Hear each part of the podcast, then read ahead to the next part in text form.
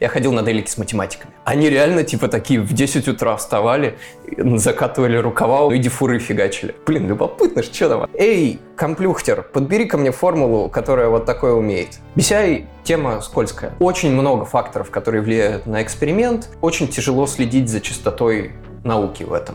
Начертив на голове себе сеточку, ты можешь туда напихать, не знаю, там 256-512 электродов. Мачество, люди, вы чё? А бахнем нейронки на прям энцефалограмму и попробуем какой-нибудь продукт из этого достать. Айтишечка надо.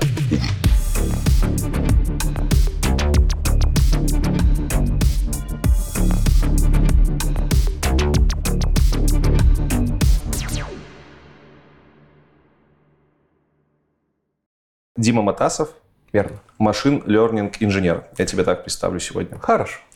Пущай. В прошлом ты бывал CTO не раз в Да. компаниях э, Neiry и Best Place. Да.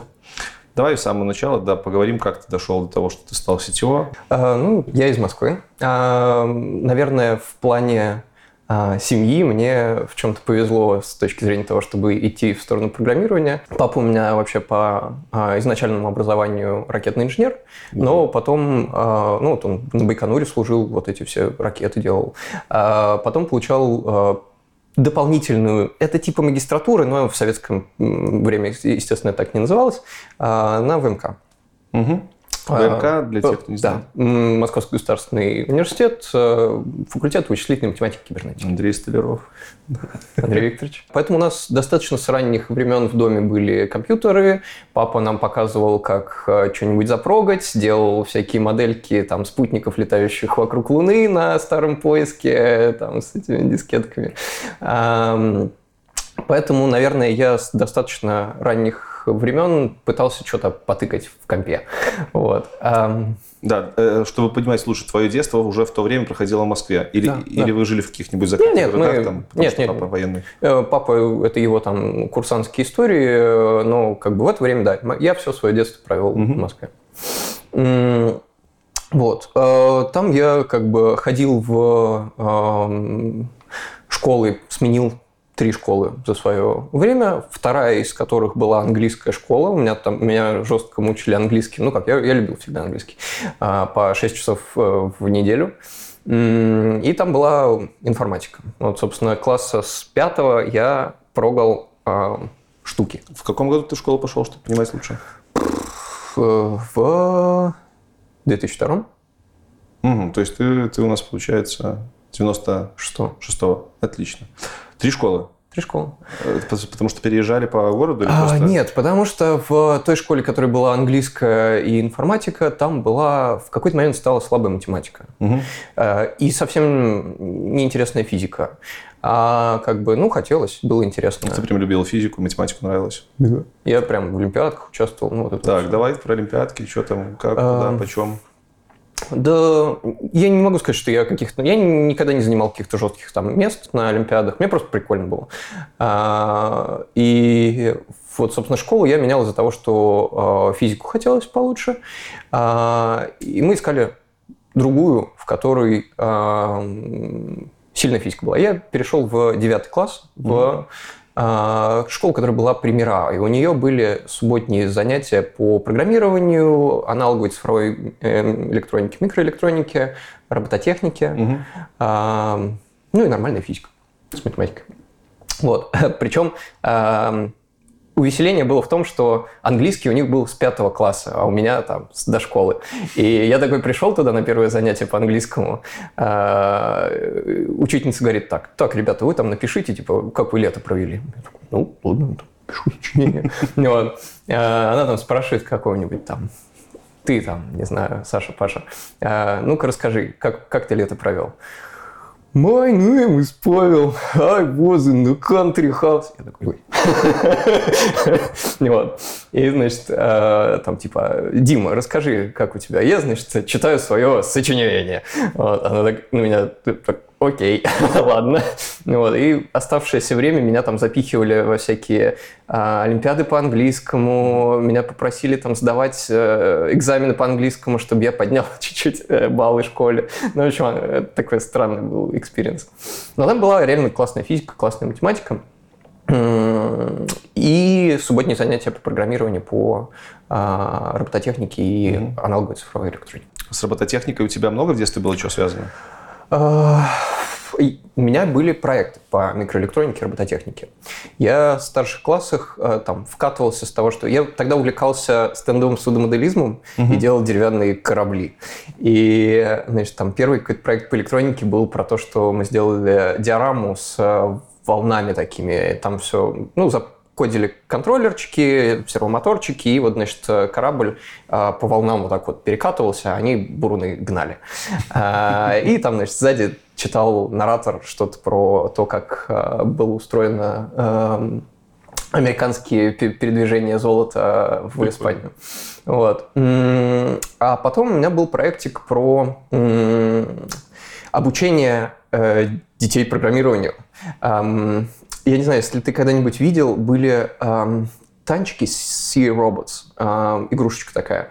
Была еще такая штука Snake Battle, а, под DOS еще прям вот махровая старая. Мгм. А, Суть там была такая, то, что тебе давали некоторый ограниченный ам, язычок визуальный, на котором ты мог запрограммировать э, мозги а, для своего там робота, змеи или кого-то. И дальше ты их выпускал на арену и все, ручки убирал, а, и они там сами бултыхались. Вот мы сделали два физических танчика, у которых э, сами сделали всю электронику, а, на сервомоторчиках, а, башенки там крутились, и они могли пулять друг в дружку инфракрасными а, пушечками. Но это все без управления. То есть вы Да. выпустили их на поле, они сами там... А, Мы написали свой интерпретатор, свой ассемблерчик для них, и вот э, ты мог закодить ему логику, Мгм. и он сам бултыхался. А, Мы с этим там по- позанимали каких-то мест на всяких московских штуках, э, съездили на выставку Минобороны. Э, Фу, да, да, да. Вот. Э, Причем как бы это всегда была мирная история, мы не про э, Танчики были взяты, потому что игрушки были такие готовые и удобные, и референсились на старые известные игры. Ам, Но как бы это всегда была история про то, чтобы учить программированию. Вот. Ну и, собственно, да, э, там началось э, именно занятие по программированию. И хорошо, то есть до университета ты уже в программировании неплохо разбирался. Я думаю, что да. И, Собственно, в, на ВМК, а, если вы смотрели интервью со Столяровым, а, он ругался на то, что сделали в какой-то момент первый поток, который сразу Си учил. А, без Паскаля. И вот я был на первом потоке, потому что я уже Си знал. А, ну, как бы, нельзя говорить, что ты Си знаешь. Я не знаю Си, все нормально. Вот. А, Но как бы я достаточно уверенно себя чувствовал там со всеми указателями и вот этой всей лабудой. Вот. А, В школе это был сначала Basic год, потом Паскаль и потом Си. Как тебе училось в университете? Я скажу так, что первые два года максимально полезные на ВМК. Следующие два довольно устаревшие программы. То есть, э, как это устроено? Ты приходишь э, в университет, ты э, выбираешь себе только факультет, не кафедру. Э, И первые два года у тебя общие программы. То есть, э, ну, Матан, Линал, понятно, вот, да, вот да. как вот, все надо. Вышмат подтягиваем. А, а на втором году ты выбираешь себе специализацию. М, И первые два года были реально ам, то, что тебя поднимает на а, уровень того, что ты можешь сам учиться. Ты э, не бежишь в страхе от э, крокодильных формул а, и как бы ну можешь там читать э, все эти учебники самостоятельно. М, Программы третьего-четвертого года а, я как бы вот сейчас оцениваю, что они, знаешь, чем были полезны? Тем, что я пять раз повторил Ленал. Вот, То есть, как бы, и, ну, наверное, запомнил. Вот.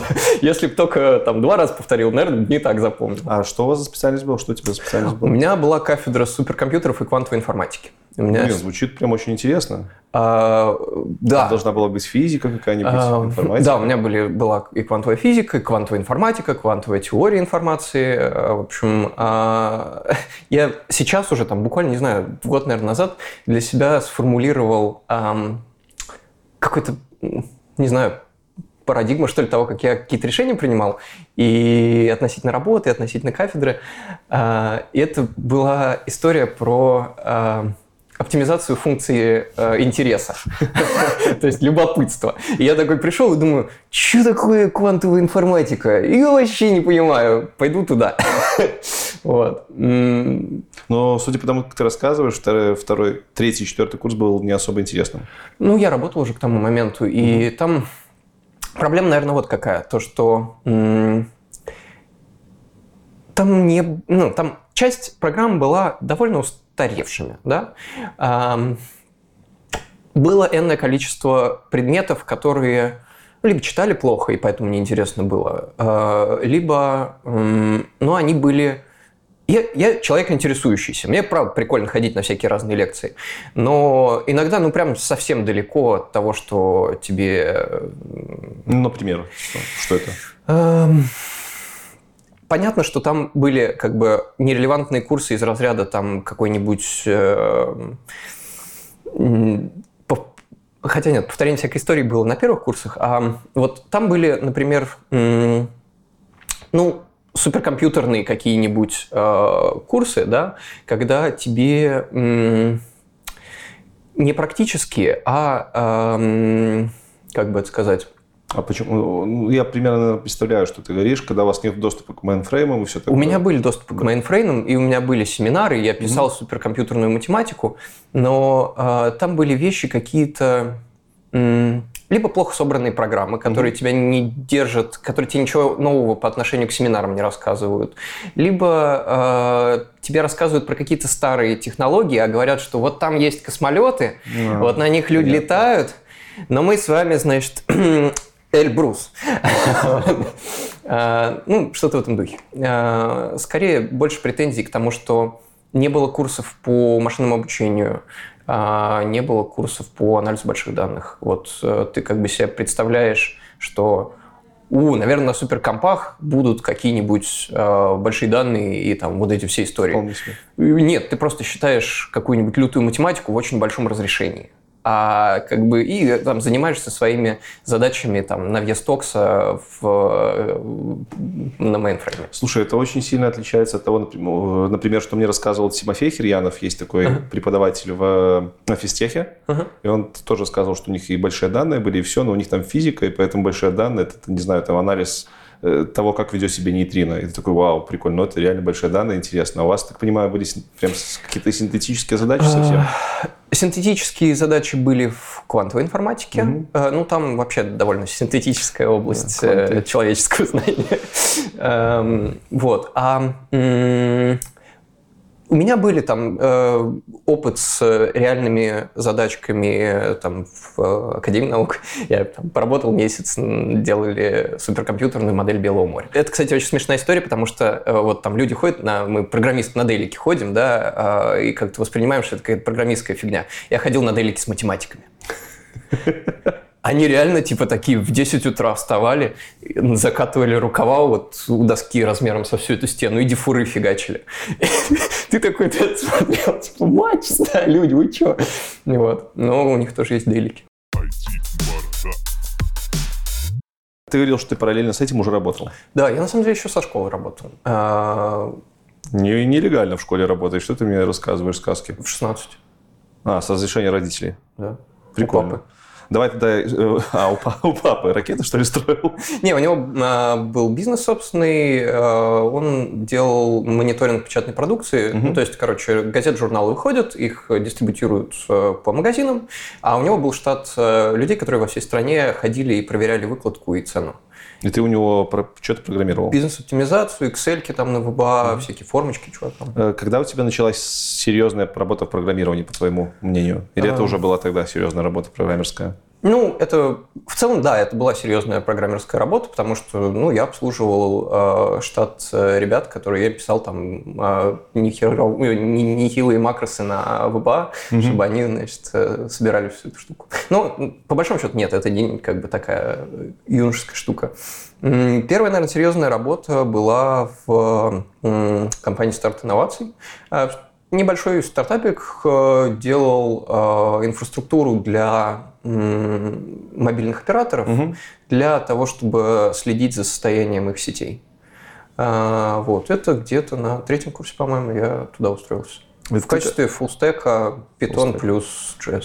Ага, то есть ты начинал с сишечки VBA, потом пошел на Python. Да. Почему Python, помнишь или нет? Или просто работа прикольная, пойду с Python работать? А, не, я достаточно осознанно пошел на курс, это спецкурс был по питону, он как бы в рамках входил, университета. В рамках университета. Я его просто пошел и выбрал. А, я помню, знаешь, мы в этот момент, короче, с друганами писали игровой движок. Ну, как все ВМКшники должны написать э, операционку, игру, игру угу. и что там третье, Файловый свой язык. А, из, а, язык. Какой файловый менеджер? Что? Вот, значит, мне кажется, я ачивки получил. Я, нормально, значит, нормально. Да. Вот. Э, вот мы писали на плюсах свою игру, и мне нужен был туда э, скриптовый движок подключить. Я помню, что я трахался с питоном очень долго, там как-то ну, не все так тривиально было с их объектами впихивания в плюсики. Неудачный первый опыт. Э, вот, у всех, да. Эм, и я в итоге Ло туда вкорячивал на Lua писал. Но и пошел, типа, ладно, я разберусь с питоном. А, и параллельно с этим у меня был еще стартапик про музыку, и там я что-то на питоне фигачил а, всякую аналитику. Да. Э, сколько ты проработал в этой компании, которая небольшой стартапик? Полгодика. Полгодика. В какой момент тебя заносит Best Place? А, летом вот после них, да, значит, я пошел мне кажется даже, что э, я просто выставил резюме посмотреть, что вообще как бы бывает, да, э, ощущал, что мне нужно ну, куда-нибудь дальше расти. Типа я тут посмотрел, как у них домен устроен, mm-hmm. прикольно, а пойдем дальше посмотрим. Вот. Э, и меня пригласил Best Place. Э, они сами рассылали э, приглашайки по резюме по HeadHunter. Э, мне дали какое-то задание. Угу. А, из разряда там тестик. Я ехал в метро с мобильника, его решил за там, три минуты. А, меня позвали на интервью. вот.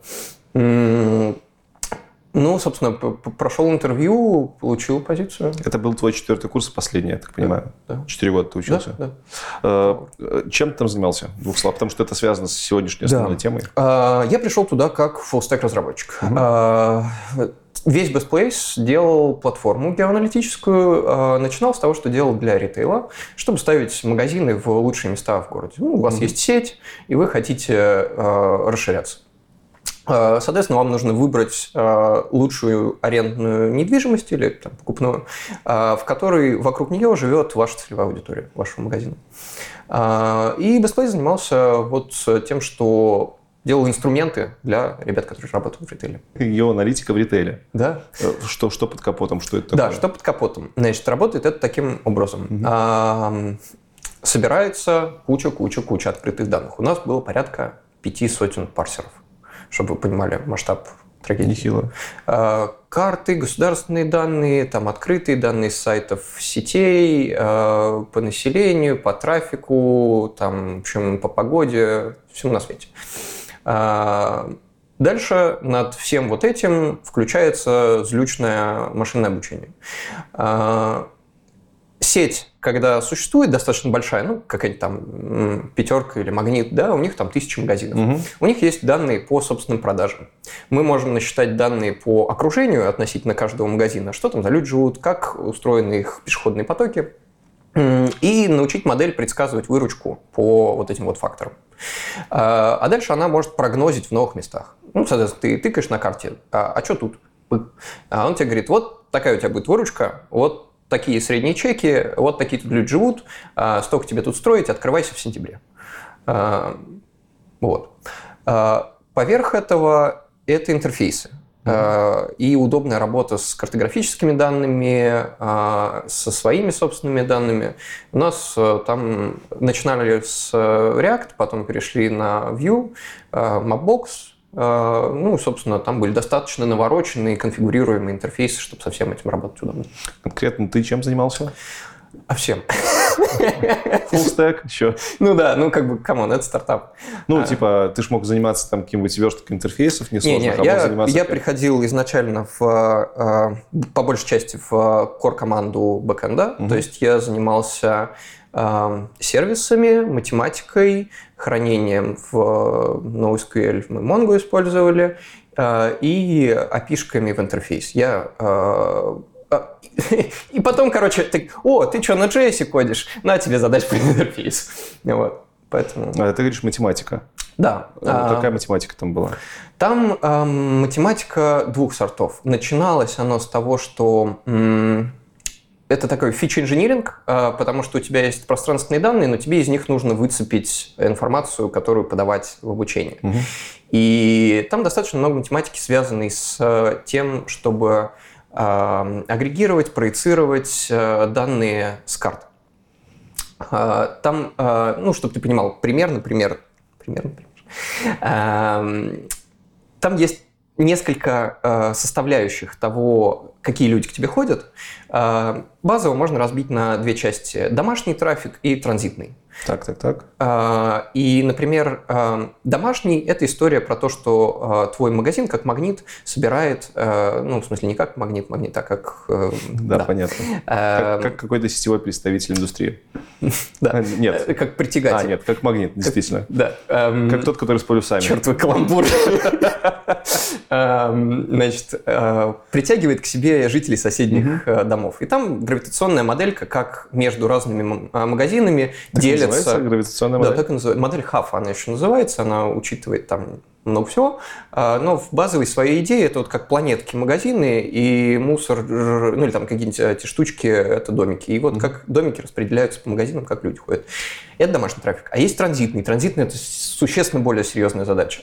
Я в Бестплейсе э, занимался как раз тем, что я делал модель, в позднем уже Бестплейсе, модель пешеходного и автомобильного трафика.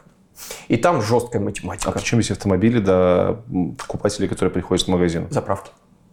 А, о, прикольно. Ну, чтобы, да, вы понимали, ритейл это не только э, продукты у дома, это аптеки, заправки, эм, хорика, там... э, Хорика? дар- э, hotel, restaurant, кафе. М, Э, эти см- смешные штуки из трех букв. Пипяка. Вы когда-нибудь слышали? про- Пипяка? Пипяку.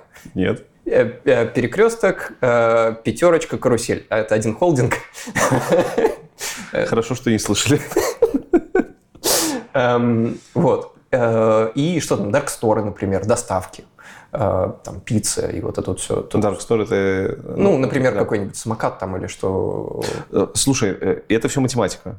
Да. То есть ты прям сидел и подбирал какие-то математические модели, которые могли бы как-то прогнозировать какие-то результаты? Я в меньшей степени занимался клиентскими моделями, почти никогда не занимался именно вот клиентами. Я пару хакатонов устраивал, чтобы э, всем рассказать, как оно работает. И Что значит клиентская модель? Клиентская модель – это то, что вот у тебя есть реально клиентские данные по продажам, э, и ты пытаешься собрать э, факторы, которые больше всего влияют на бизнес этого клиента. То есть, допустим, у тебя, не знаю, барбершоп, и тебе важно, где у тебя мужики бородатые живут. Так. У меня пока нет барбершопа, но...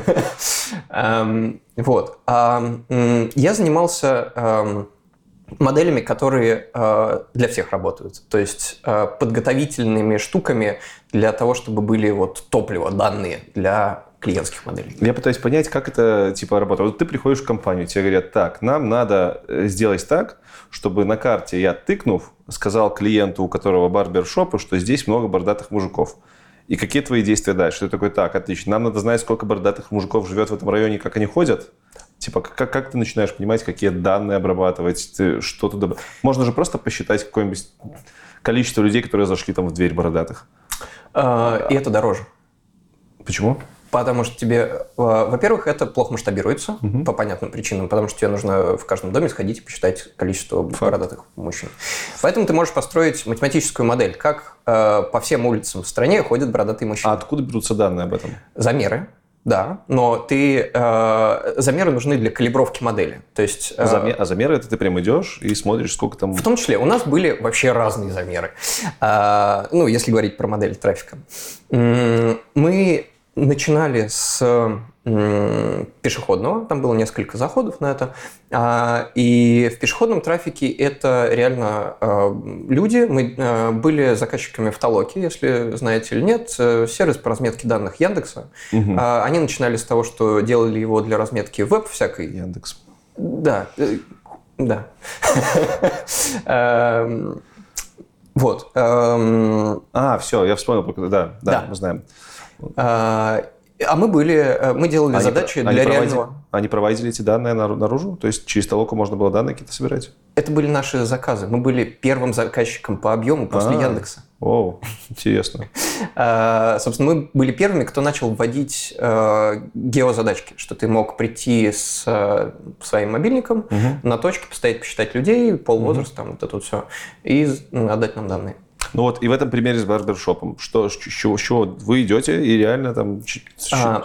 считаете, вводите что-то? Значит, калибровка, да? Но калибровка нужна для того, чтобы э, некоторые априорные предположения модели э, свести к настоящему миру.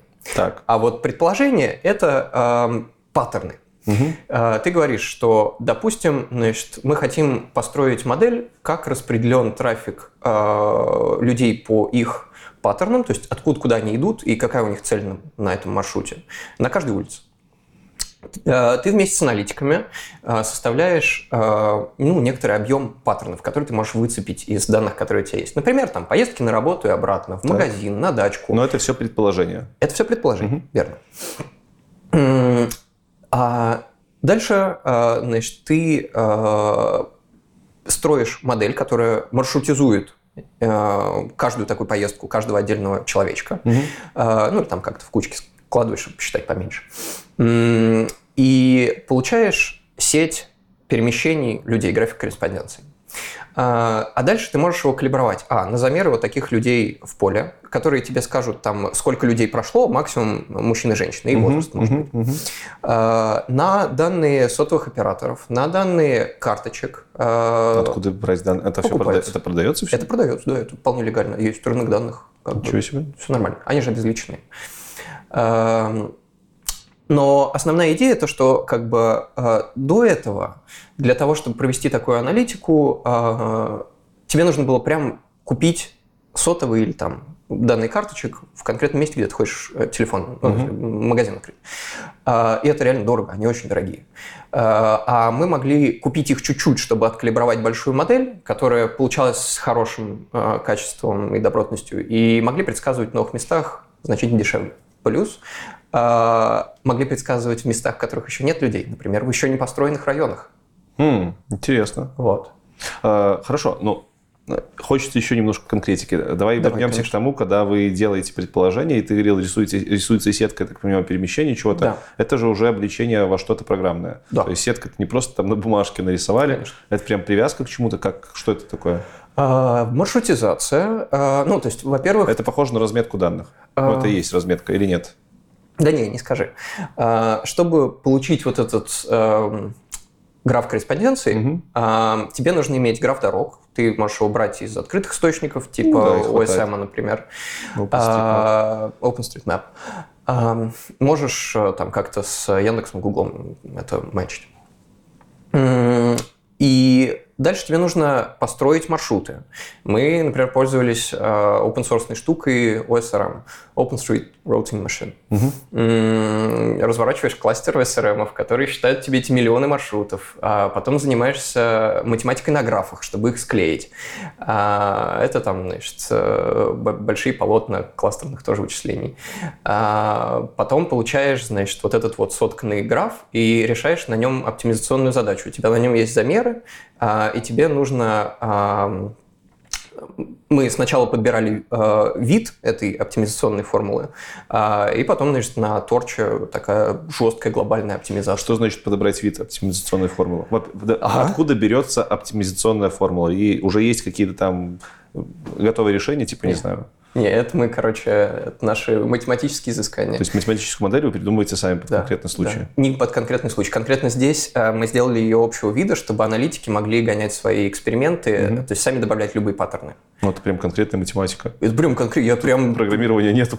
Не, ты что, ты как бы эм, первый research – это математика, и вот э, мы там с э, CDO, с, с основателем Space, реально, он как бы мехматянин, я ВМКшник, а мы, значит, с ним э, реально сидели, я, я считал производные второго порядка у вот таких крокодильных функций на листочке, чтобы, значит, функция, ну, чтобы сходилась побыстрее Мгм. а, оптимизация. Потом на Torch переписал, не считайте производные второго уровня, пишите на Torch.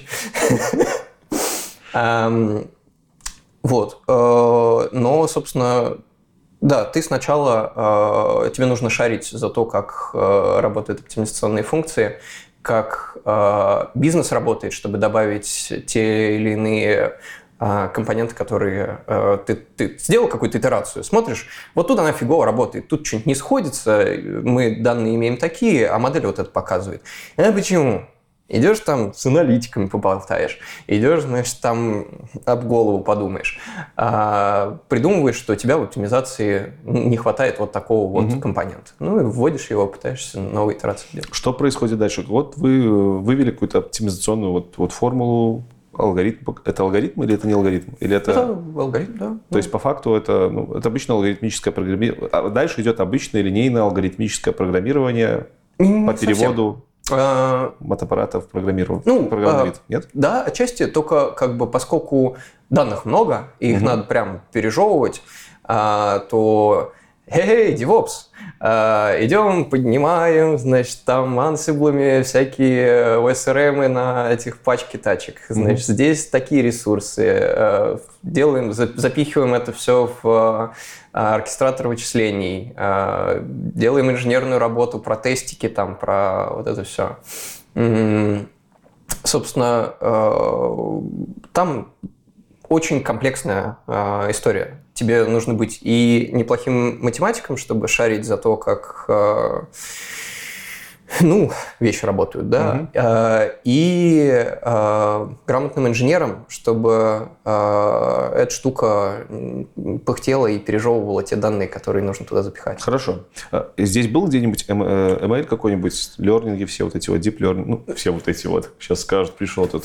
Ну, короче, машинное обучение это же совсем про другое. Нет, это ровно одно. оно? Типа у тебя есть э, факторы, есть э, калибровка, и как Окей. бы тебе нужно научить эту дрянь предсказывать одно по-другому. Сейчас а, будет серия глупых вопросов, возможно, но где, допустим, здесь нейронки здесь были? А, по большому счету, это не нейронки. Потому что ну, это алгоритм. Это, да, это, mm-hmm. это оптимизационная модель, на торчике написанная, но с, э, про нейронки в ну, как в, в правильном понимании. понимании. Это нет, конечно, не нейронки. Но мы занимались исследованиями, угу. и там были прям DL такой настоящий. Мы делали такую штуку, обучение без учителя, которая пыталась предсказать, какой бизнес поставить в зависимости от окружения. Угу. Если что-нибудь знаешь про а, Word to век а, модели, когда ну, это используют в NLP. А, я, я с э, ML и с э, нейронками, со всем этим я вообще не сталкивался, я только слышал своих гостей, поэтому давай максимально э, понятным языком. А, в ранних подходах, да и сейчас, в общем, в, к моделям а, лингвистическим, угу. там есть э, такие штуки, как word to vec. Ты пытаешься представить каждое слово вектор. некоторым вектором в каком-то x-мерном пространстве. И вот этот вектор, он как бы кодирует, что это за слово.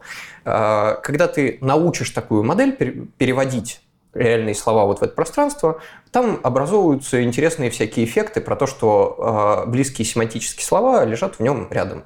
Угу. И можно делать всякую смешную математику, типа из разряда, не знаю, там, король э, минус мужчина плюс женщина равно королева. Вау, оно реально работает? Оно реально работает, да. Круто. А, и э, мы делали похожую историю для э, пространства. Мы делали векторные представления э, кусочка города, Угу. То есть ты берешь из карты, вырезаешь такой э, бутерброд слоеный, в котором есть э, дома, население, маршрутизация, как куда дойти можно, сколько есть минут, э, данные с карты, данные со спутника. Э, вот такая вот большая слоеная э, штуковина. И э, используя там триплет лосс, э, это такая концепция, как можно без учителя учить такие mm-hmm. штуки. А, пытаешься эту модель а, научить составлять вот это вот пространство векторное. И там тоже работали вот эти все штуки из разряда, а, ну что-нибудь, давай какой-нибудь пример приведу. Азбука вкуса минус магнит плюс, знаешь ли ты какую-нибудь аптеку дешманскую, получится дорогая аптека. Слушай, прикольно. А, это, это, это интересно. Я сейчас пытаюсь понять, почему в, этом случае применяется что-то типа нейросетей, какого-то там обучения, да, без учителя, еще что-то. А в случае с э, прогностическими моделями вы используете обычную формальную Объясню логику. почему.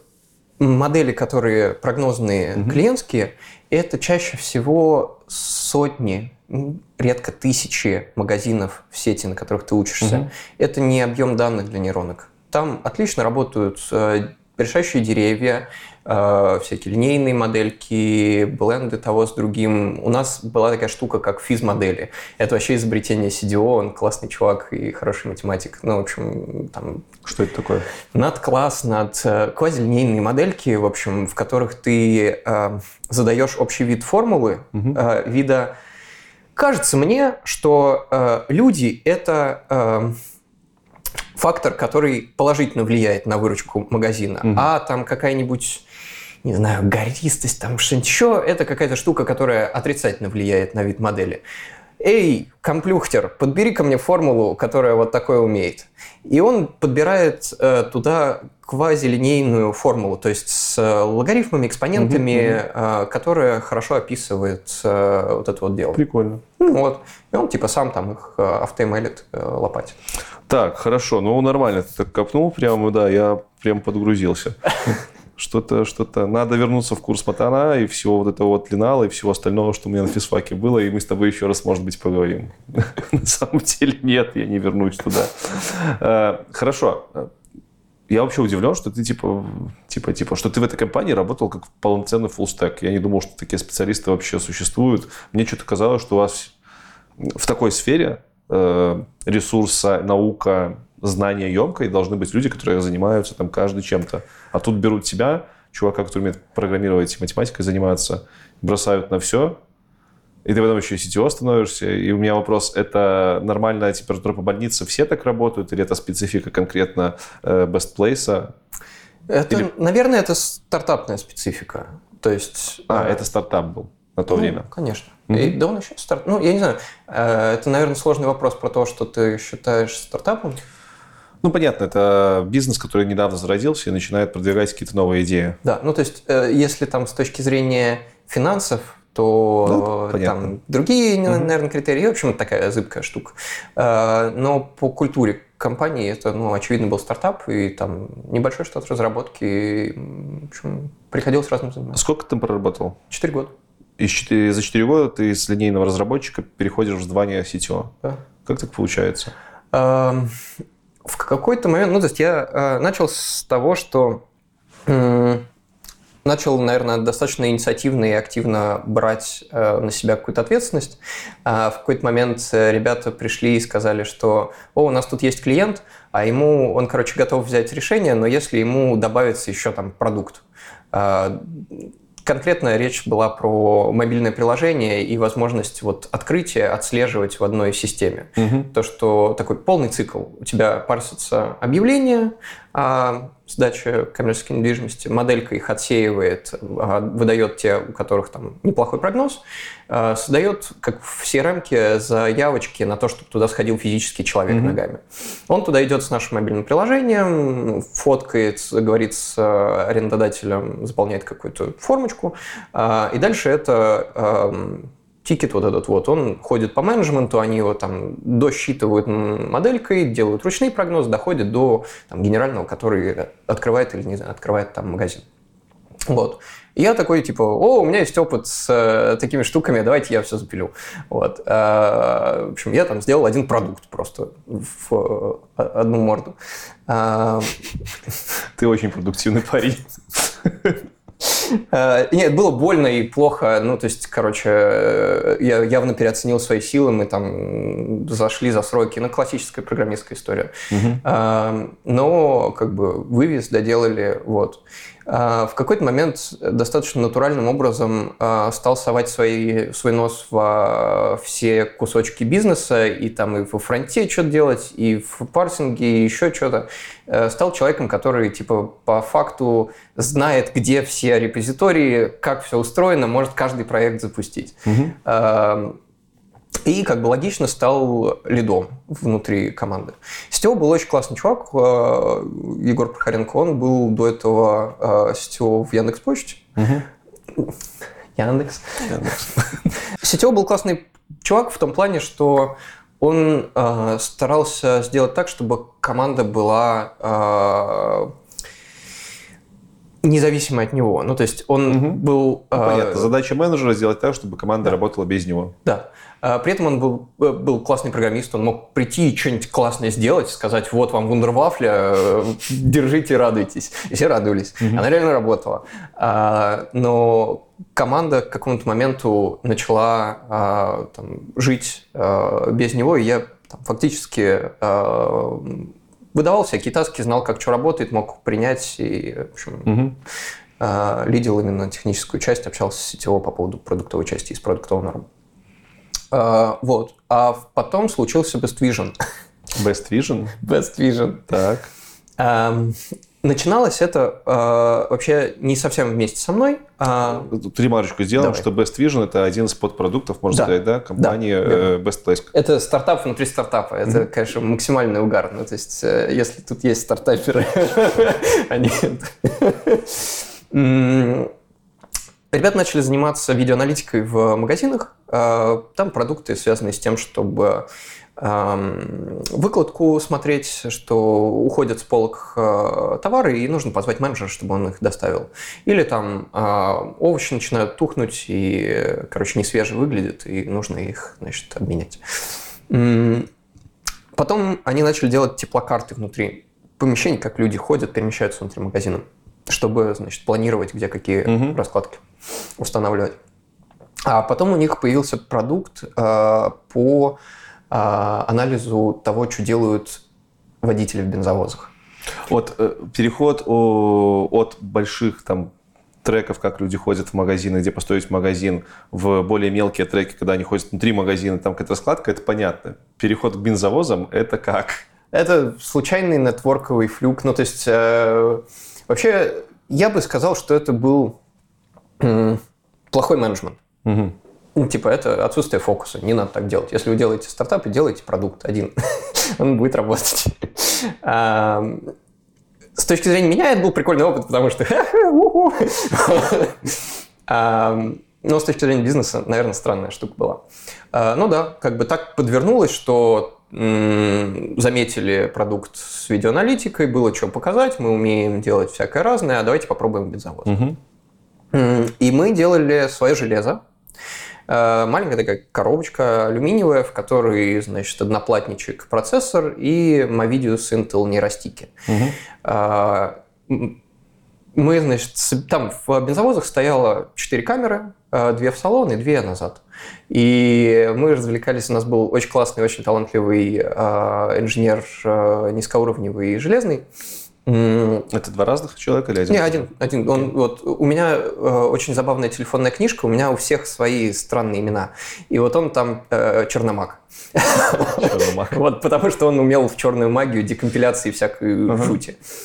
А, он, э, значит, там были камеры, у которых, которые были куплены у каких-то китайцев, мы пытались с ними связаться, чтобы значит, получить протоколы и с них данные с э, легальным каким-то образом.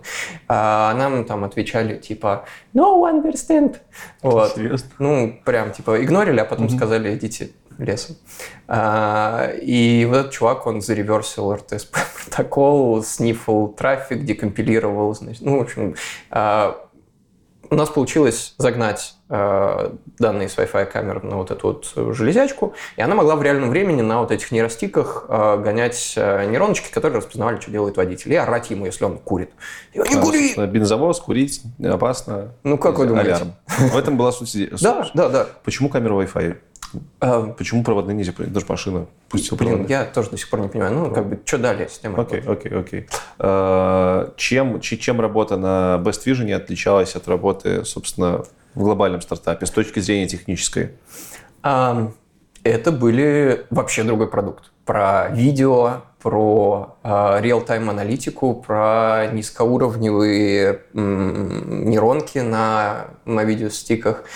Э, и там немножко про другие интерфейсы. Что значит низкоуровневая нейронка? Она, это значит, что она в каких-то ограничениях жестких живет? Да, ее нужно дистиллировать и, короче, молотком вгонять на то, чтобы она могла просчитаться на вот этой вот поганые железяки. Я буду прав, если скажу, что это что-то из э, Edge технологии? Да, да, да. да. Окей. Э, про Edge технологии мы уже разговаривали в выпуске про IOT. Можете посмотреть. Всплывашка где-то вот здесь, наверное, выплывет, или вон там. Фиг его знает, наверное, здесь. Да, ох уж это мое воображение. Ты там занимался все еще всем? Не-не-не, нет. Я туда пришел достаточно поздно. Угу. И я там ну, довольно ограниченную штуку сделал. Там, значит, что вы знаете о SPA-приложениях? А, значит, э, приложение, это как VIP-персона сказал, я дурак. Значит, single page да, понятно. Вот я видел самый жесткий single page application в моей жизни. Это был один файл на Python, который был и backend, и frontend, и, значит, и, и все. Это такая лапша, которая собирала, значит, э, из кусков HTML. Э, так это уже SSR какой-то. Э, в общем, там у ребят была история с тем, что им нужно было размечать эти данные. У нас были разметчики в штате. И к тому моменту не было хороших, удобных тулзов, и там была часть специфики, из-за которой было удобнее самим сделать. И, в общем, вот этот вот разметчик был написан вот таким вот макаронным образом, а, не вывозил, и там, в общем, э, меня туда подключили, типа, а можешь нам сделать красивые интерфейсы, потому что нужно было именно продуктовую часть сдавать mm-hmm. заказчику, а, и вот с разметчиком сделать тулзовину. Тулзовину для, раз, для разметки видосов? Да. Э, что она из себя представляет технически? Это пейджа, на которой проигрывается видос, и ты каким-то интерактивным лейером да, можешь да, там что-то да. выделять? Да, да, ровно так. Okay. И оно складывает в базу, короче, эти ага. квадратики, штучки.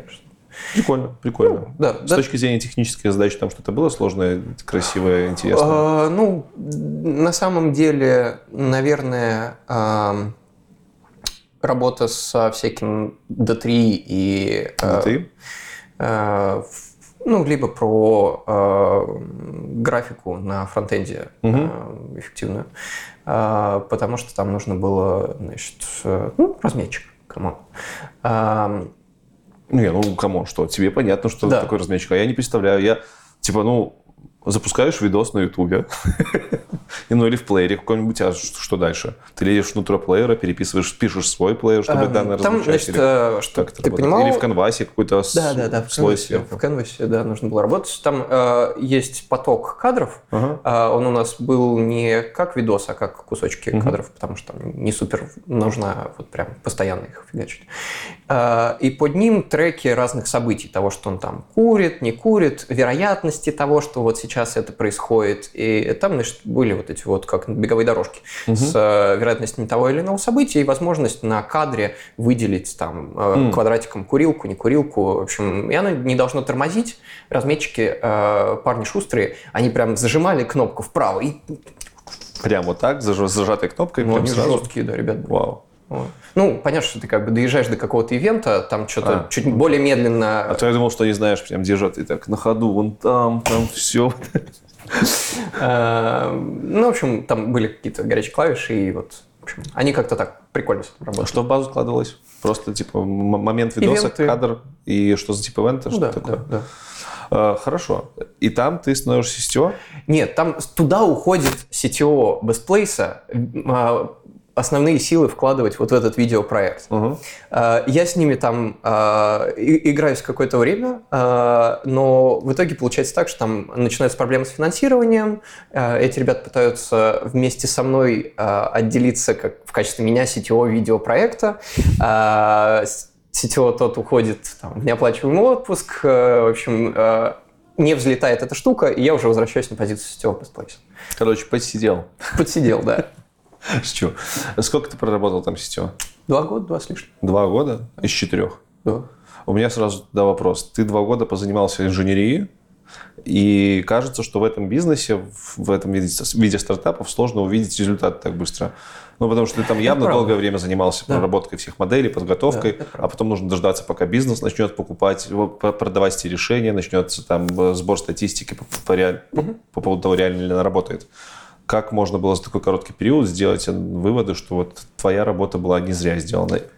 А, ну, во-первых, а, там есть энное количество кулхаков про то, как проверять какие-то гипотезы в не очень большой э, угу. срок по времени. Это вот так проводились пилоты со всякими компаниями.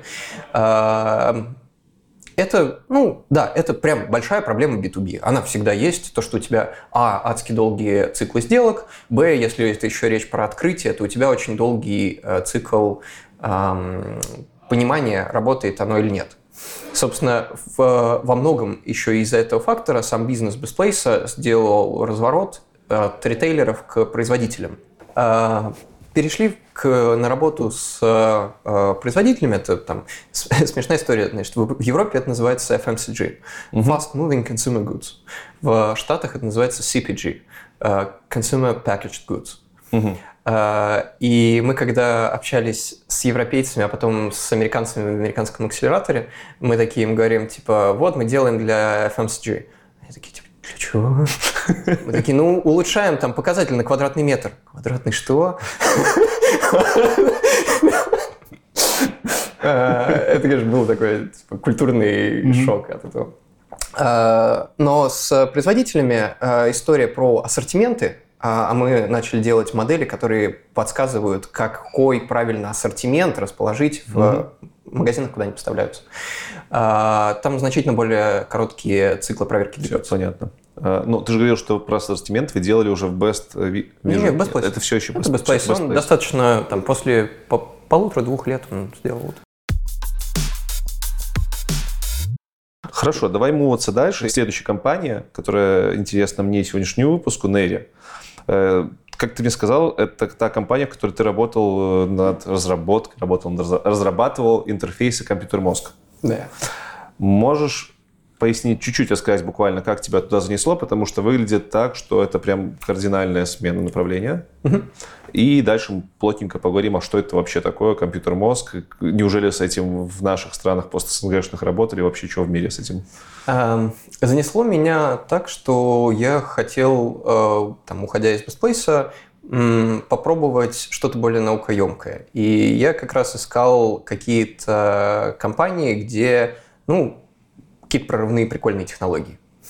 Но у вас же тоже были достаточно сильные математические изыскания. Да, да безусловно. И... А, но знаешь, вот э, тот самый CTO, он, он прикольный в плане... Я помню, что мы с ним говорили про вот эти вещи. Он сказал, что я, говорит, каждый раз, когда менял работу, я менял домен. Угу. Вертикаль. Я, говорит, много где поработал. И там, и в геймдеве, и в видеоаналитике, и в гео, и еще где-то. И мне это казалось всегда классной идеей. Вот я вначале сказал про оптимизацию функции любопытства. А, блин, любопытно, что там, а как это работает? вот, поэтому хотел сменить вертикаль. Ну, то есть посмотрел, как тут, а, а как по-другому бывает. Как попал в компанию? В смысле, как узнал об этой компании? Ты сразу а... выбрал сферу, что это будет компьютер-мозг, или ты просто случайно? Они нашел? мне сами написали, кстати. Угу. Я как бы пошел искать другие вакансии. Они нашли меня в LinkedIn. И, собственно, а, даже не так, мне кажется, ну, да, в общем, считаем, что они меня нашли, там просто HR был. И мы просто с ними пошли пообщаться. Я был э, челом, который умеет разные штуки на очень широком стеке. От опыта с э, железками и там и школьных проектов, и вот э, история с Best Vision, то, что на низкоуровневом железе какие-то там нейронки что-то еще. А, имел опыт с софтом совсем разным, с ML, с DL, и как бы выглядел пацаном, который может читать пейпер по математике и не офигевать Ты, кстати, учился в магистратуре, аспирантуре? Я не учился в магистратуре. Окей. Просто чтобы понимать. Да. Э, вот. И, собственно, э, приходил я туда э, на позицию сетевого сразу. А с точки зрения них происходило вот что. У них был пару лет существовал э, небольшой отдел внутри там, большого холдинга, который э, ковырял напильничком вот эту вот штуковину вместе там, с нейрофизиологами, но в таком... Вот эту штуковину? Э, BCI. Давайте я введу термин, ну, чтобы как бы не мучить всех с вот этим вот русским э, компьютер-мозг выглядит немножко, наверное, липовато. Я привык уже говорить BCI. Brain Computer Interface. Угу. Они делали VR-шлем, в который был встроен энцефалограф на сухих электродах. И- Сухие электроды, это значит, что они не вживляются в голову, я так понимаю. Нет, это, значит, Или- э, да. Что происходит в мире э, VCI? Есть э, инвазивные, полуинвазивные и неинвазивные технологии. Э, инвазивные – это вот как в нейролинке, э, гвоздь в голову. Э, Так, ну штифт в подготовленную дырку. Давай так. Ну, все же матрицы смотрели. Эм, Значит, полуинвазивные э, истории – это когда у тебя, э, например, под скальп помещают что-то, но не делают прям не напрям- трепанацию. Или есть классный стартап, я не не помню сходу, как он называется, но они используют эм, технологии шунтирования, э, как вот в сердце шунты ставят, они через артерию, э, которая в Ну, это голову идет, медицина называется. тоже. да, они, значит, просовывают туда энцефалограф через э, кровеносный сосуд. Мгм. А он там по стеночкам располагается. Вот. А, И неинвазивные. Э, Это, собственно, к э, истории про то, что у тебя электроды помещаются на поверхность головы и снимают с тебя энцефалограмму. Так, теперь сухие и, наверное, есть Сухие. не сухие. Да, и ну, мокрые, Мокрые. но как бы а, там не сухие, да. Мокрые штуки – это а, медицинские а, девайсы, устройства, которые а, нуждаются в специальном геле или ам, повышающей проводимость жижи а, для того, чтобы разместиться на голове. То есть тебя а, под каждый электрод, а, он сделан там из ам, хлорированного серебра, например. Эта штука повышает э, проводимость в коже головы, э, и сигнал чище, лучше становится. И так делали с там, зарождения энцефалографических всяких технологий, э, потому что железо на стороне усилителя было не очень хорошим. Ну, как бы ранние железки. А потом появилась возможность э, делать сухой электрод. Это такие там либо золотые пины такие, либо из токопроводящей резины, ткани. Есть только проводящая резина. Да.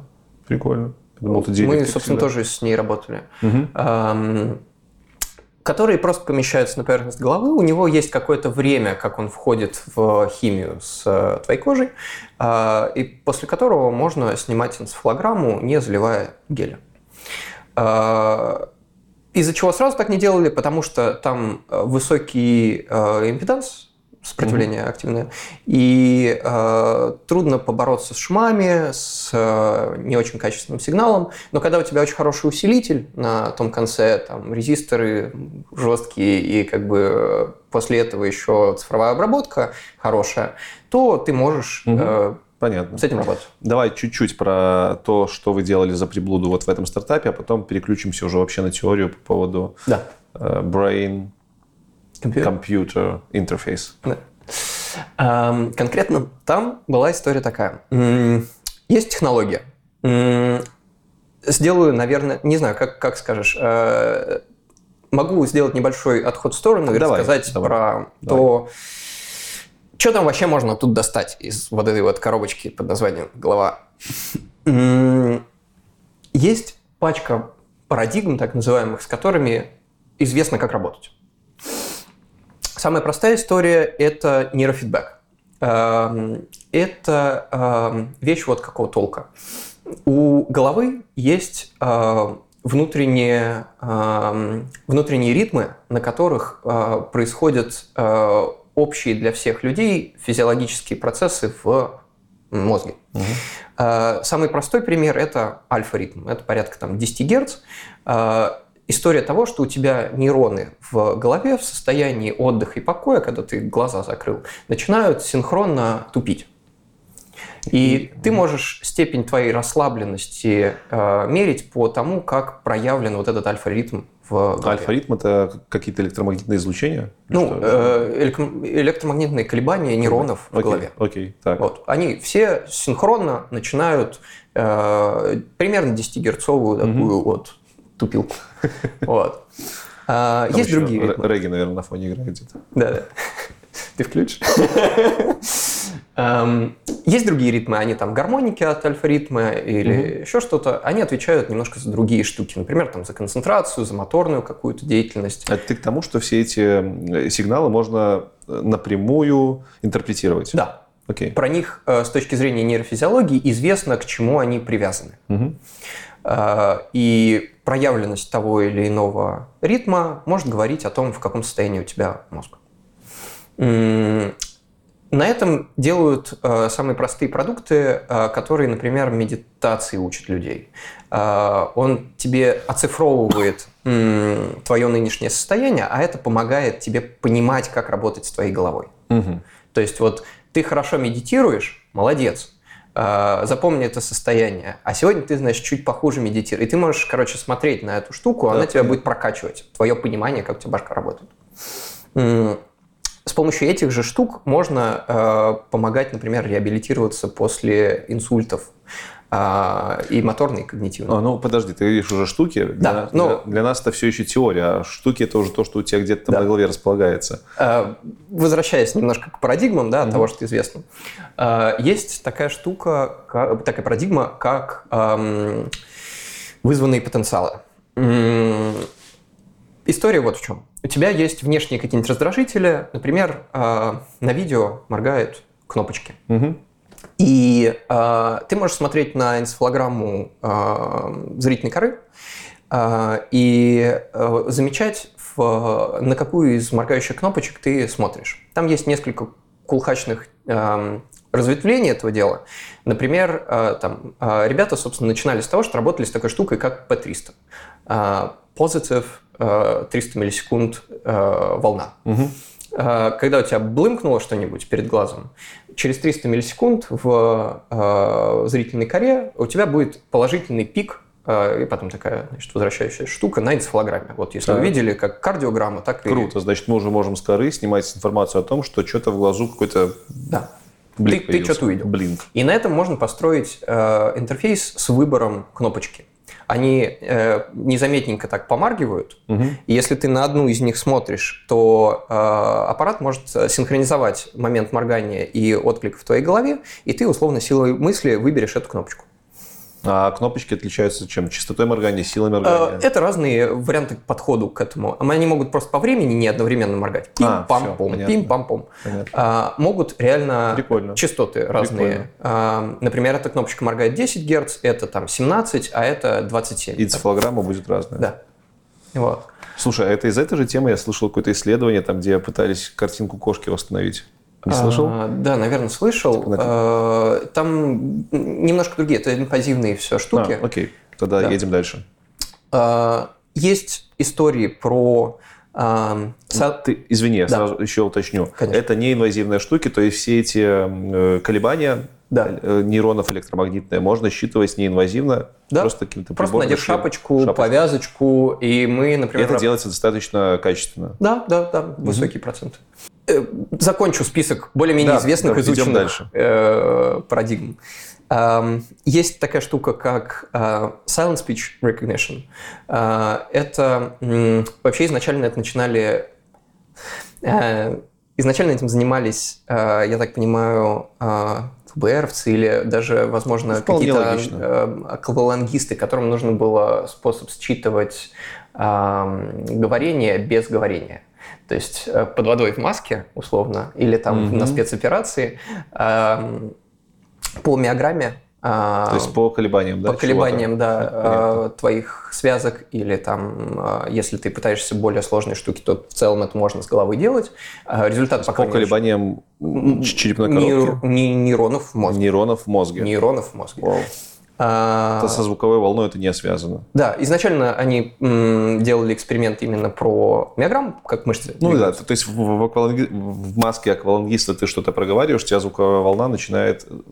Там интересная связки начинают история. вибрировать. Чтобы вот мы с тобой когда говорим, Да. да. это из двух вещей состоит. А, То, что мы дуем как мехами, а, диафрагмой воздух, да, Мгм. и то, что мы связками Да, да, да. а, управляем. М, И по идее, вот когда ты проговариваешь про себя слова, ты выключаешь дулку, но а, подаешь те же самые импульсы на а, м, связки. То есть связки, связки тоже... Да, вот когда вот, вот если, ну, это мы не сможем это показать на камеру, Да, я понимаю. но Ну, как бы когда ты э, Когда я проговариваю внутренним голосом, что-то у меня не внутренним голосом, а Внутренним вот э, как бы беззвучно проговаривая, да? Mm, то есть давая его сигнал своим связкам, типа действовать да. так, как обычно, но не выдувая. Да. И типа по факту связки работают. Да, и по ним okay. можно понять, что ты там говоришь. Так. А, а потом начали заниматься вообще как бы в целом в науке тем, чтобы пытаться восстановить это с энцефалограммы. А, там есть прикольные работы. А, мы организовывали в 2021 вроде бы году а, конференцию «Нейромиксер», Угу. И там приходили ребята из Сбера, Фефифе Сбер, эм, но значит, у них были достаточно занятные результаты по тому, чтобы распознавать 16 команд с шапочки, прям с энцефалографа. А именно через проговаривание про себя. Да, вот про то, что ты представляешь себе, ну, типа совсем беззвучно проговариваешь. А, не подаешь ничего на связке, а вот прям слово продумываешь. Угу. А, там а, вообще BCI тема скользкая. Там а, ну, в да. том плане, что очень много факторов, которые влияют на эксперимент. А, там очень тяжело следить за частотой науки в этом. Все очень пытаются, правда. Ну, все стараются, но тяжело. А, но вроде у ребят совершенно как бы нормально. То есть интерпретировать мыслительный процесс на сегодняшний день сложно? Ну, конечно.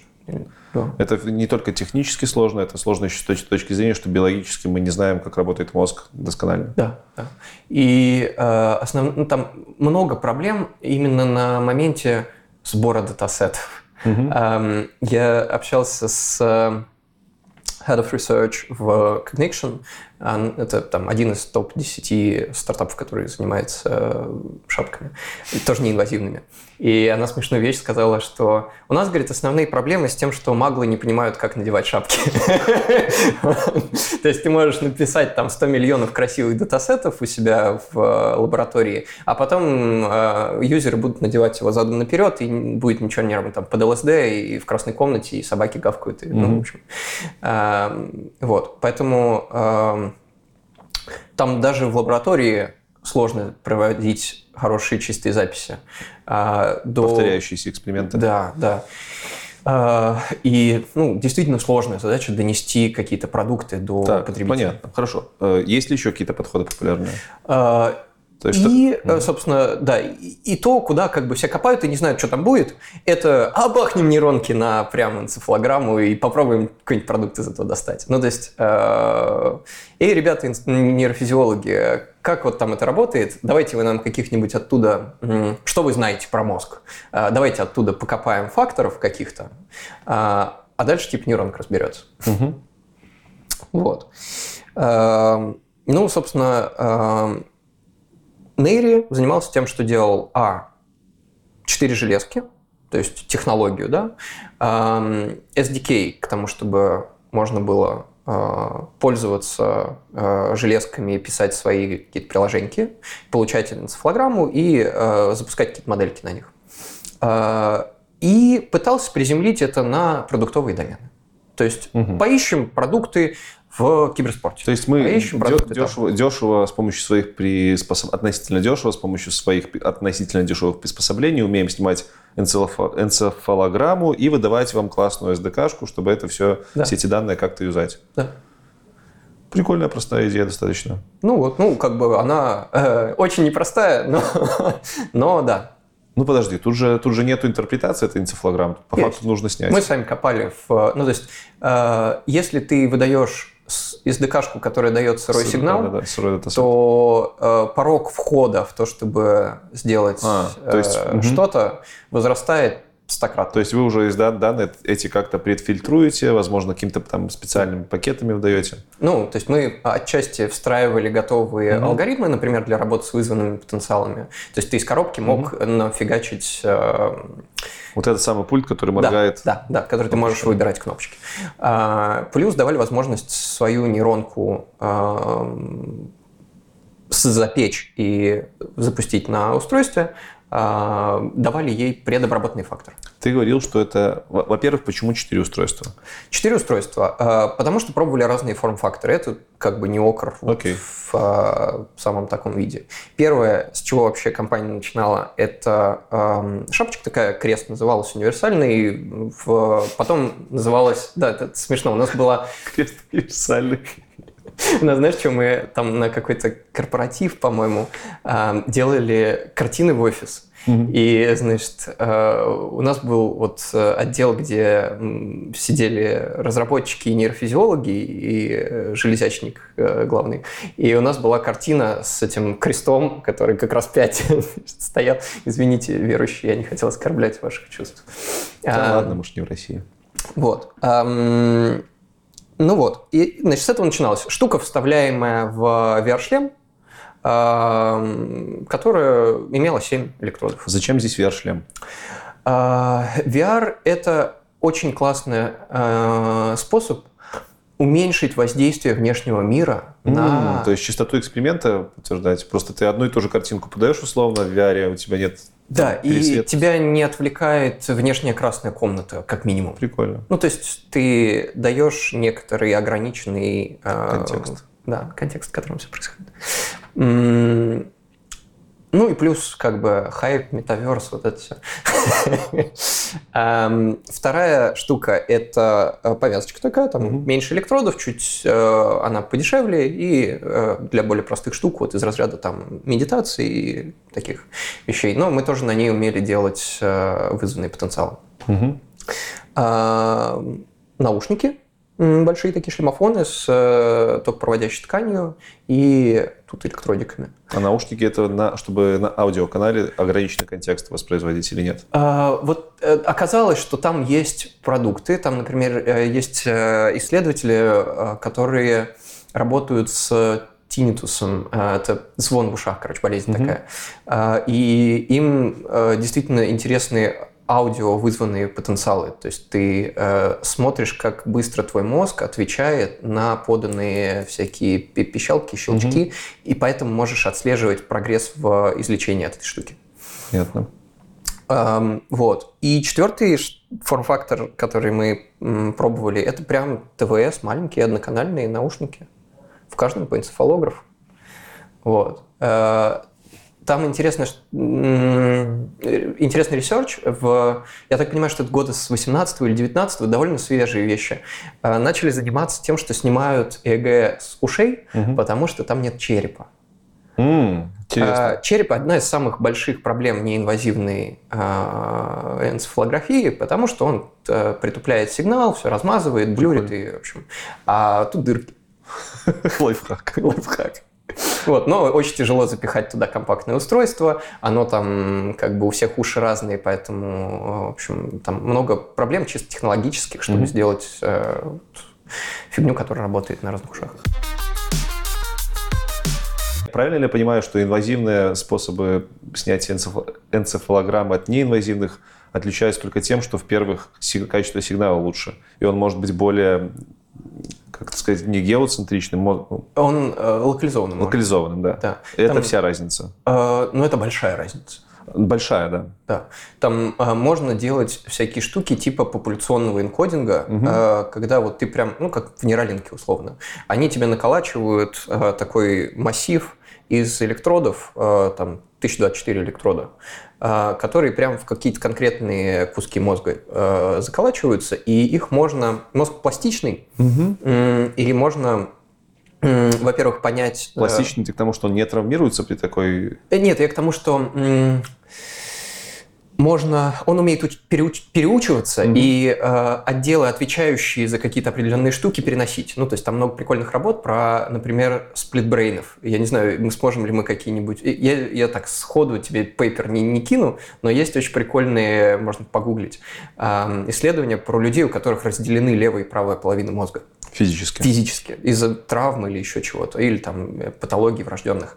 И у них прям две личности, сплит персоналити, они пытаются одной половиной объяснять то, что делает другая, как будто он целостный человек, э, перегоняют какие-то функции Вау. мозга, в общем, там у них совсем по-другому устроены э, карта мозга. Ну, то есть он картируется, там известно, где, в каких местах э, отвечающий за что участки, а у них все там вообще по-другому. И нормально живут. И, собственно, в инвазивных историях э, можно, а, более точно следить, например, за моторикой. Вот если вы видели там нейролинковские видео про то, как мартышка силой мысли в угу.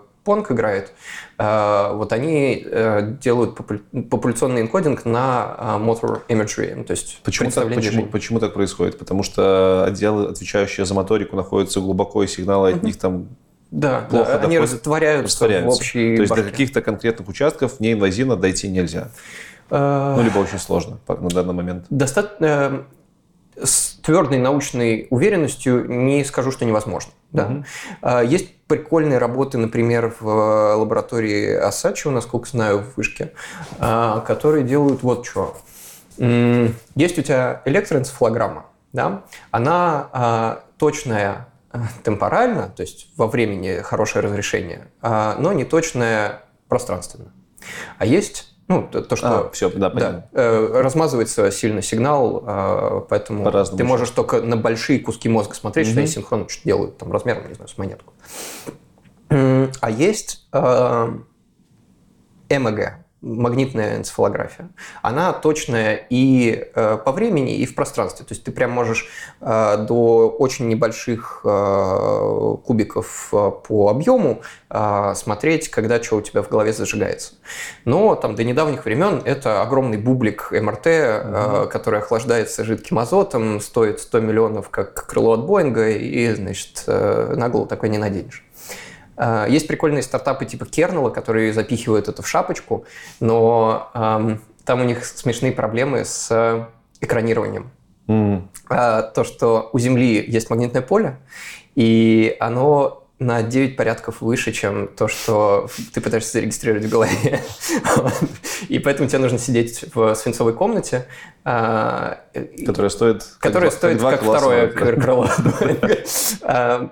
Есть классные работы э, ребят, математиков и физиков, которые научились заменять свинцовую комнату парой правильно расставленных свинцовых ширм, э, которые сильно дешевле. Но все равно это как бы да, понятно. нагло не наденешь, не походишь с таким. И вот, и они занимаются тем, что пытаются по энцефалограмме, электроэнцефалограмме восстановить ЭМГ. То есть решают обратную задачу э, типа по внешнему проявлению того, что у тебя на скальпе, Прикольно. восстановить картину внутри головы объемную. Я, ну, у них какие-то есть результаты, пока как бы там mm-hmm. далеко до чего-то, но этим занимаются. Тут надо сделать ремарочку, что я точно не имею медицинского образования. Нет. Ну да, то есть мы сейчас разговариваем абсолютно как э, не дилетанты, но это субъективное мнение. Абсолютно точно, да. да. да. Откуда у тебя такая база биологическая взялась? А, я не могу сказать, что у меня какая-то классная биологическая база, да. То есть я ничего не знал ну, про BCI, ты, когда туда. Ты просто хорошо понимаешь домен, а домен это мозг. Там много проблем с этим. А, ну, а, я ничего не знал когда, про BCI, когда к ним приходил. То есть а, когда я там условно подписал офер и начал въезжать в то, что происходит, я как черт ботал нейрофизиологию. Угу. Все, с этим разобрались. А, возвращаемся к интерфейсам. Такой банальный вопрос. Если существует инвазивное, инвазивное считывание, то зачем существует полуинвазивное и неинвазивное? Если можно все считать очень точно – втыкнув... Ты себе воткнешь штырь голову? Э, сам нет. Ну, то есть из-за недоступности, да, понятно? Из-за эм... недоступности, из-за чего еще? Из-за каких-то... Дороговизна, опасность. Э, опасность. То есть, я так понимаю, на сегодняшний день втыкать шнур, э, шунт человеку в голову без медицинских показаний нигде не разрешено. Ну, по крайней мере, в известных нам странах. Вроде да, да. Окей. Поэтому не, неинвазивные методы, они используются повсеместно, и это окей. Да полуинвазивные. Они часто используются, они используются, вот если взять шкалу, да, количество использования инвазивных, mm-hmm. неинвазивных, то полуинвазивные будут по центру или они будут смещены к инвазивным? Смещены к инвазивным. То есть их... Да, там тоже это по большей части истории про именно mm-hmm. дисфункцию какую-то, которую ты пытаешься вылечить этой штукой. А, а как раз неинвазивные – это вот э, потребительский рынок. То есть, а давайте создадим новый рынок.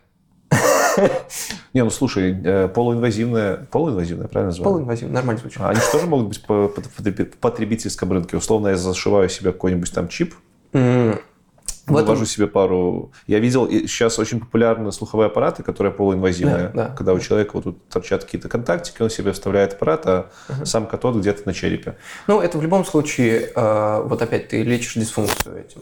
Ну да, это дисфункция, согласен. То, то- то есть мода на вживление таких электродов просто так, потому что это модно, она еще не Э, Вот, будет. собственно, э, основатель Нейри, Саша Панов, э, он такой визионерный э, дядя. Э, Он как раз э, задвигал про то, что BCI татуировки. Э, Ты себе прям можно под цвет кожи татуируешь э, массив, сеточку на голове, у которой выведен контактик. И как бы у тебя высокоточный энцефалограф. э, Объясни мне, почему он более высокоточный, чем там э, та же неинвазивная мокрая энцефалограмма? А, Просто у тебя количество электродов, э, ты можешь, вот начертив на голове себе Мгм. сеточку, ты можешь туда упихать, сеточку. ну да, проводящую сеточку, напихать, не знаю, там 256-512 электродов. О, прикольно. А, а вот эти, которые на кожу са- садятся, у них проблема с тем, что ну, а, они там двигаются, это шапочка, и а, не всегда хорошо прилегают, поэтому их делают такими большими по площади, чтобы он хоть одним местом, но касался у тебя головы, никуда не, не слетал. То есть полуинвазивная это даже не всегда про вживление под кожу, это может быть татуха обычная. Ну, такого пока не делают, я вообще не видал. Ну, то есть это прям космос. А, а на данный момент это какие-то подкожные вживления. Да. Почему они работают лучше еще раз? Потому что у них больше может быть катодов, да, и они не двигаются, или сигнал затухает из-за кожи, или что? Или может по черепу лучше а. проводимость идет? Сигнал задухает из-за кожи. Б. Полуинвазивную штуку можно воткнуть под череп. Э, Под череп? Ну да. Ну вот, например, как я тебе говорил, с шунтом.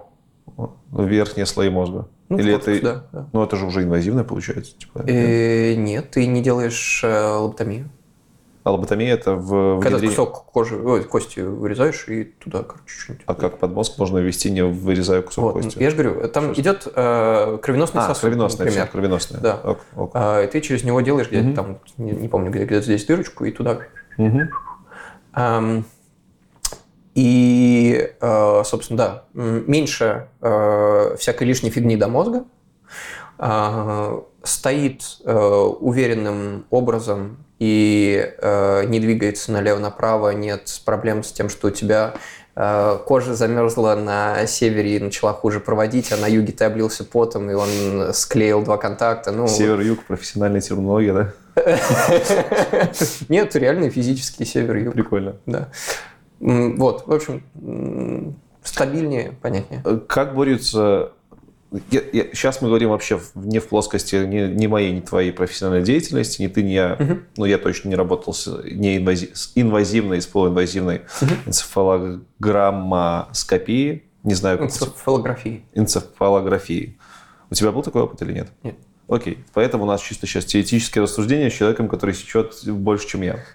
Э, Я знаю, что есть проблема приживания этих катодов. Да, да. Правда, Она- правда ли это, что не существует катодов, которые можно носить там, ну, до смерти?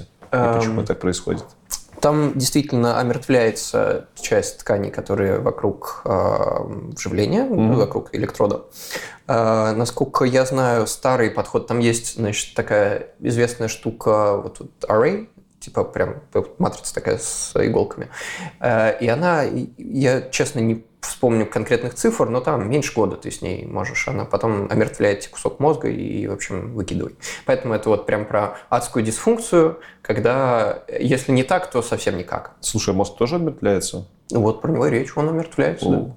А, Нейролинк как раз ребят, которые делают эм, вот эти вот их иголочки, которые вроде как пока а, у них достаточно долгий срок а, не омертвления ткани вокруг них. Слушай, блин, э, то есть ты э, такими инвазивными способами омертвляешь кусочек своего мозга.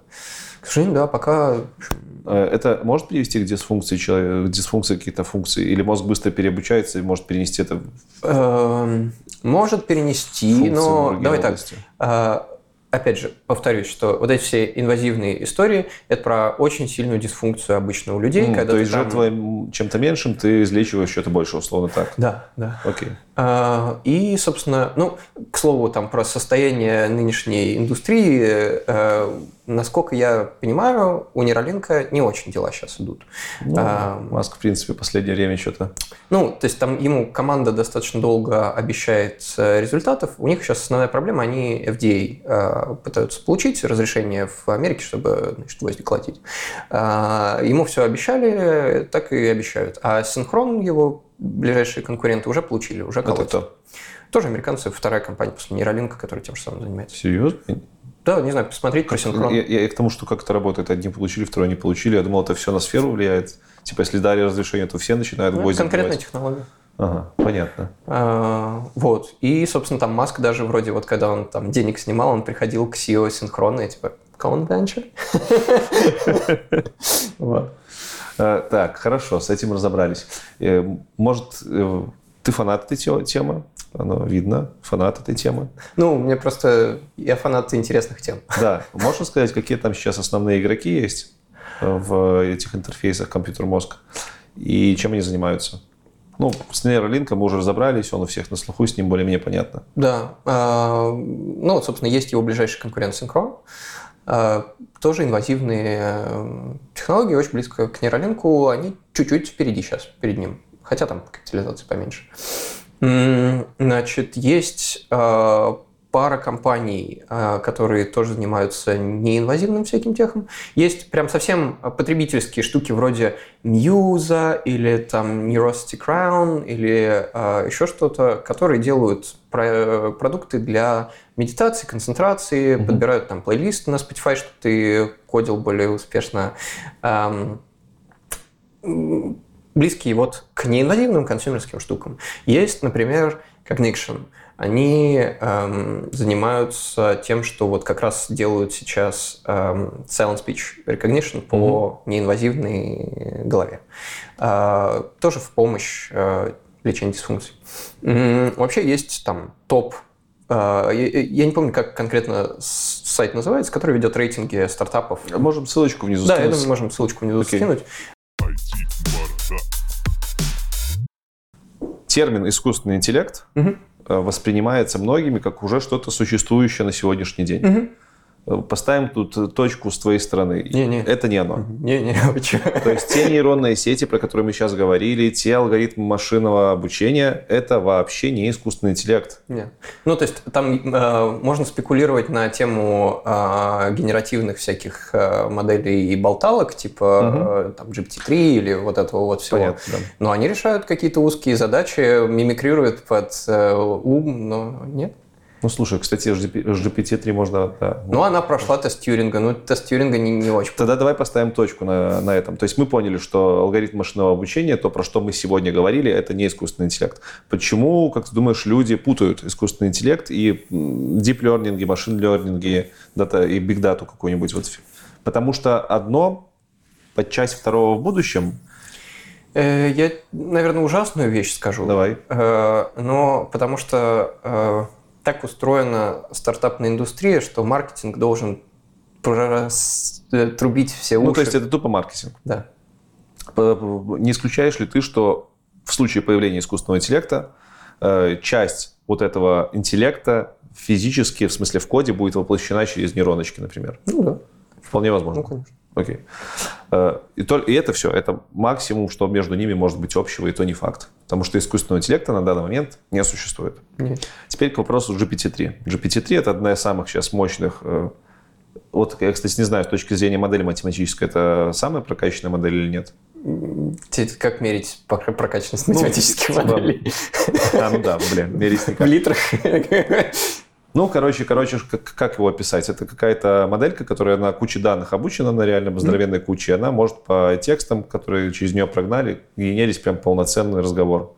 И, даже, и даже поговаривают, что копировать какие-то личности. Ну, типа, там, знаешь, мальчик маленький, да, представился мальчиком, все поверили. Отсюда идет, что она прошла, отсюда идет байка, что она прошла тест Тьюринга, потому ну, что... вроде не байка. Ну да, не байка. Да. Я просто в принципе просто про mm-hmm. тест Тьюринга и то, что mm-hmm. он определяет какой-то интеллект, это тоже спекулятивный вопрос. Да. Э, расскажи чуть-чуть подробнее, что такое тест Тьюринга, чтобы люди понимали. А, да, это тест предложил Алан Тьюринг, один из основателей а, и там, компьютерной криптографии, в общем, тот, кто Enigma кракал во время Второй мировой. Тест на определение искусственного интеллекта, я не помню, там вроде 12 э, должно быть как присяжных заседателей, которые э, пытаются поболтать с какой-то штукой за ширмой. И э, голосуют, мне кажется, что я не помню, римским правом или э, большинством простым, mm-hmm. но, в общем, за то, чтобы считать эту штуку за ширмой человеком или не человеком.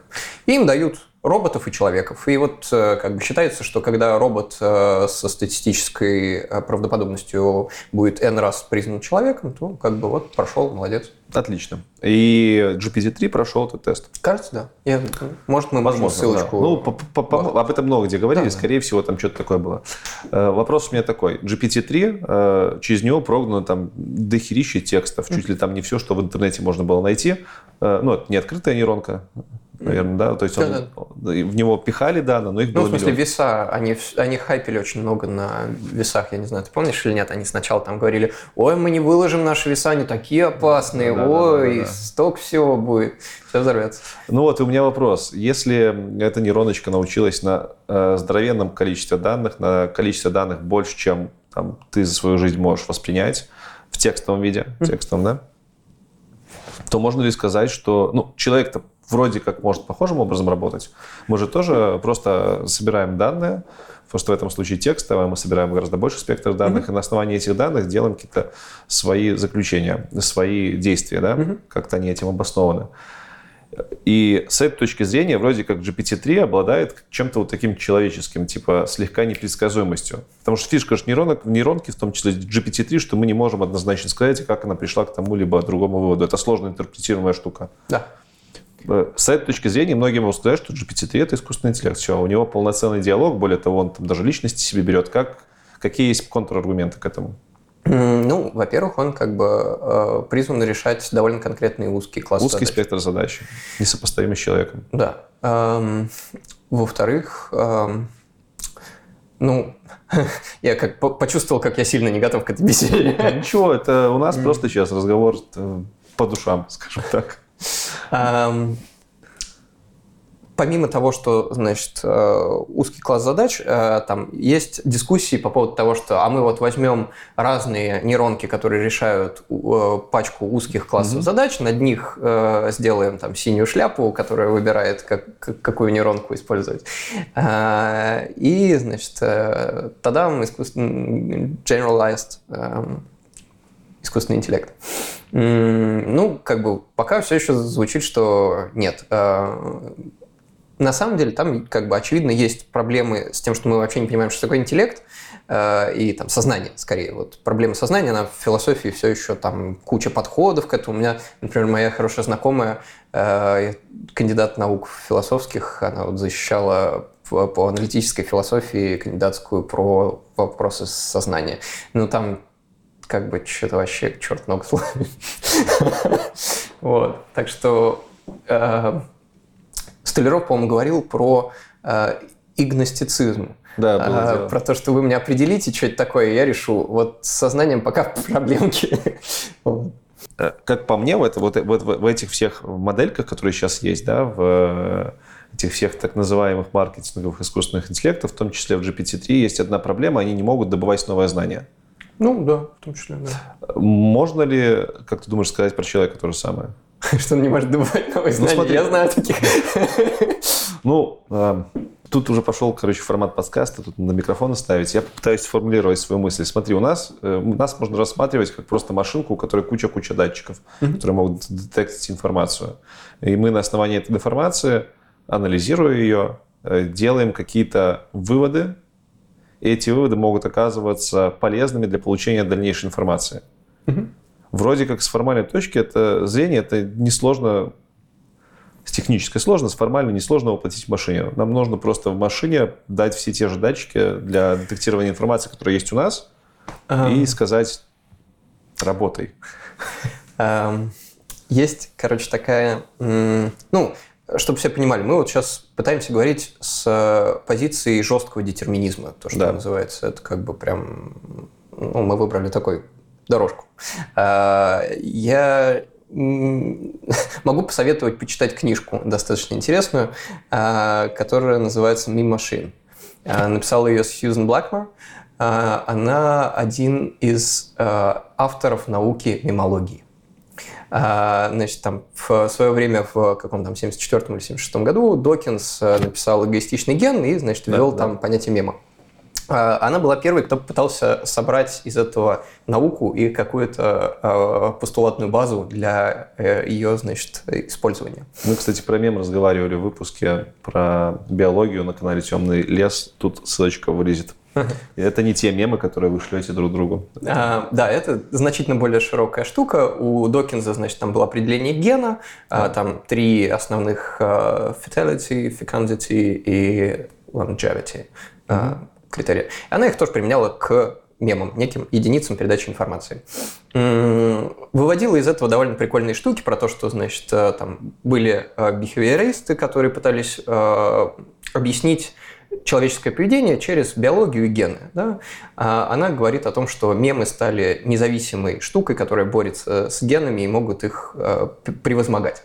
Ну да, это как культурный код, генетический код, и культурный да. код зачастую да. превалирует. Э, но она приходит к таким выводам очень детерминистическим, что э, это тоже естественный отбор мемов. Угу. Вы сами это естественный отбор мемов в вашей голове у вас нет сознания, вы мемплекс, э, сложный э, переплетающийся мем, э, и как бы свободы воли у вас тоже нет. Нет вот проблем э, Декартового театра про то, что вы, значит, там где-то мое сознание, оно смотрит, значит, на происходящее. А, нет, вы, типа, набор мемов, вы ни на что не влияете, живите с этим.